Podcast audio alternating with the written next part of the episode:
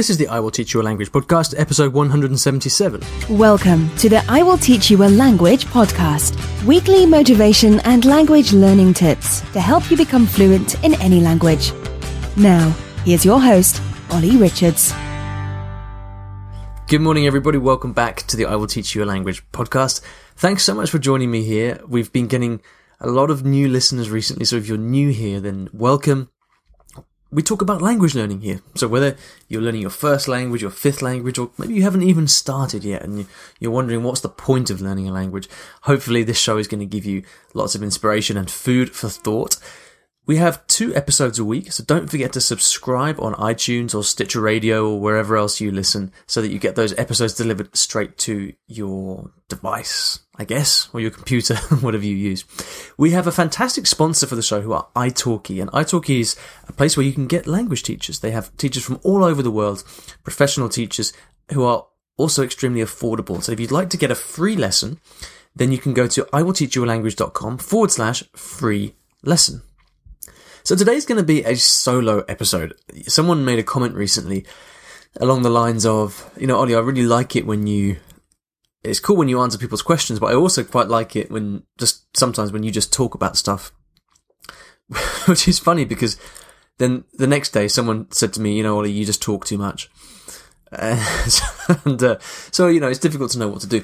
But recently I've been doing a lot of um, answering questions. And so I thought I would take a step back today and talk about a very broad topic, which is very personal to me and I think very relevant to everybody who listens to the podcast, which is what it means to be a polyglot. You know, I was just having my hair cut earlier on today and, um, I was talking to uh, who, who cuts my hair, and she was telling me about her son, who is uh, so she's Polish. Um, her the kid's dad is Nigerian, and so the kid is growing up speaking English and Polish at home. And she was telling me about how, you know, he, he speaks pretty good Polish, her, her son, but recently he's been going on um, trips by himself to Poland to stay with his grandparents, and he's been picking up a lot more detail in the language because, as I understand it, Polish is a quite a complex language grammatically, and he has often, you know, just growing up at home, not quite grasped these grammatical concepts as a kid, which is fair enough. He's just a kid. But she's noticed that since he's been spending real time, quality time in Poland, he's been speaking a lot more accurately. And the reason that this kind of w- was interesting to me was because in, in the kind of world that I inhabit, you know, I grew up as a monolingual. I only spoke English until I was an adult. And so learning languages for me has kind of held a certain fascination. It's something that I really enjoy above and beyond all else. It's just something I like, right? But this conversation with, with Aneta really struck me because it, it made me think that actually languages mean so many different things to different people. For her, the, for her son to grow up speaking Polish is a kind of primal need. You know, Polish is her language. And she knows, although her English is fantastic, she knows that she'll probably never totally master English because it's it's not her native tongue. But she she really wants her son to grow up speaking Polish. It's very different desire to to have this kind of need for your child to grow up speaking a language to my desire to pick up Thai because I think it would be fun. Right? It's such a very different thing. And it struck me really in this conversation that the, the, there's so much more at stake for this person. You know, the language carries so much more meaning and importance, far more than for me I'll ever know. I don't know what it's like to grow up with with um, family members or heritage um, in a different language. I have no knowledge of that. I can guess what it's like, but I, I ultimately don't have that that kind of cultural necessity requirement, imperative in my in, in, my own life. And now this kid is going to grow up bilingually, at least. He will grow up speaking uh, fluent English and fluent Polish. He may not ever have any desire to learn another language. Who knows? He may, on the other hand, make a bunch of friends here in London from different countries and, and end up wanting to pick up, I don't know, Spanish, Italian, whatever it may be. And yet here is someone who is going to grow up bilingually, something that many of us would just can only dream of and wish that we had. And yet he won't think anything of it. He'll grow up speaking two languages and he'll just think, yeah, I speak two languages, so what? Who cares? It's just me. It's just because my mum's Polish. That's why I speak Polish. Then I think of friends of mine who are uh, Italian, who grow up in the north of Italy and, and who have, who live in close pro- proximity to, uh, to Spanish, French, German speakers. And because of their, the, the way that their parents were and the way they grew up, they speak four or five languages very, very well because they just used them all the time as a kid growing up. And then obviously with an, with English as the kind of lingua franca of the world these days. For these people, they will grow up and before they even get to the age I was when I started learning languages, they already speak four or five. It's a very, very common thing. Now you would, you would see a person like that or meet a person like that speaking five languages fluently and you think, wow, that is really impressive. How am I going to do that? And yet you ask them and they just be like, yeah, I, I, I learned them because I went to France when I was a kid and I learned English at school. Yeah. I didn't really think about it. I just did it. For someone in that situation, yes, they are a polyglot in, in the sense of, in the true sense of the word.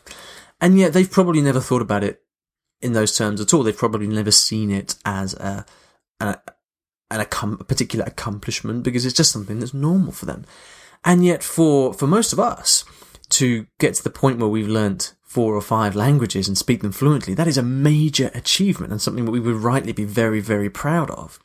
And yet, isn't it interesting how it would mean a totally different thing to us having learnt these languages as adults through a, a desire for self-improvement or self-enrichment or whatever to the person who's just learnt them naturally growing up as a kid because, well, that's just the way things were.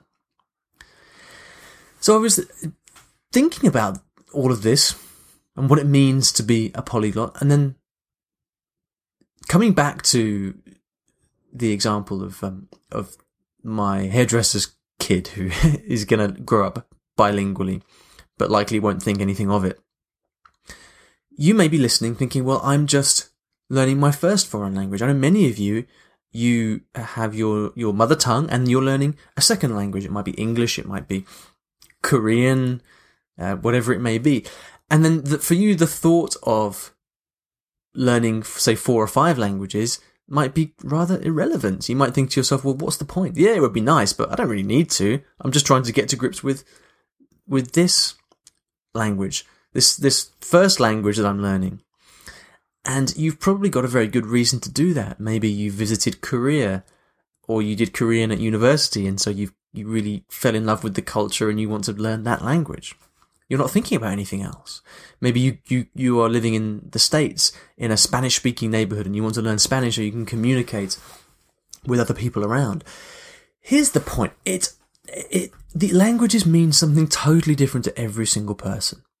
And I'm kind of becoming more and more aware of this as I have the, the kind of the privilege of having this podcast and hearing from you, hearing questions and thoughts and feedbacks and observations and really appreciating that for me, in many ways, language learning has been just a bit of fun. And I've been lucky enough to have a good environment to learn languages in and having friends who can help me do that. But for many of you, it is a, an extremely important, deep, meaningful thing that you, you hold in very high regard in your life. And you think that you, you really feel that learning a language and mastering a language is a hugely important part of what you want to achieve as a person. So when it comes to this question of what does it mean to be a polyglot, or even the word polyglot itself, it's something that for me, I don't like it at all. I've got to be honest. I, I think it's, it's unhelpful in almost every situation. It, it's kind of, um, it can be used to put people on pedestals of different kinds, whether or not they deserve it or have worked hard at it, or just happen to have these languages as a result of their upbringing. But more often than not, there is a, a more negative consequence, I think, which is that people use it they will instinctively compare themselves. They will think, well, I only speak one language, or I'm, I'm struggling with my first foreign language, and, you know, this person over here speaks 20. It is just a very unhelpful concept, I think. It's, it's a, yet another label, and I think we need less of, less, we need fewer labels in general in, in society. And so when all's said and done, when it comes to this question of what does it mean to be a polyglot, my answer is whatever the hell you want it to mean. It doesn't mean very much to me personally. And the reason is that, you know, whether you speak one language or 10 languages, that's not the point. The point is how does that language that you learn or those languages that you learn improve and enrich your life? And if you can answer that question and you feel a positive improvement and benefit to your life of learning the language that you're learning, then that is what matters. And, you know, never let anybody else tell you otherwise and never, never ever let yourself feel in any way less accomplished because the person next to you has learnt more languages than you. Those are my thoughts for the day, all spawned from a random conversation about some kid growing up learning Polish, but it got it set me thinking, so hopefully this will resonate with you on some level. If you have been enjoying the podcast, uh, would you consider leaving me a review on iTunes? I'd be super grateful and probably buy you a drink if we ever meet in person. Uh, the reviews on iTunes are really helpful because they let other people know about the show. If reviews are coming in, then iTunes promotes the show more and so more people find it. If you'd like to help me out with that, then please go to iTunes, search for the podcast and leave me a review. I'd be extremely grateful. Likewise, if you'd like to ask me a question for the show, then please go to iwillteachyoualanguage.com forward slash ask, and there's a place where you can do that. Likewise, if you'd like to leave a comment or read along with the transcript of the show, you can do that on the show notes, which you can find at iwillteachyoualanguage.com forward slash episode 177. Thank you so much for listening, and I'll see you in the next episode of the podcast.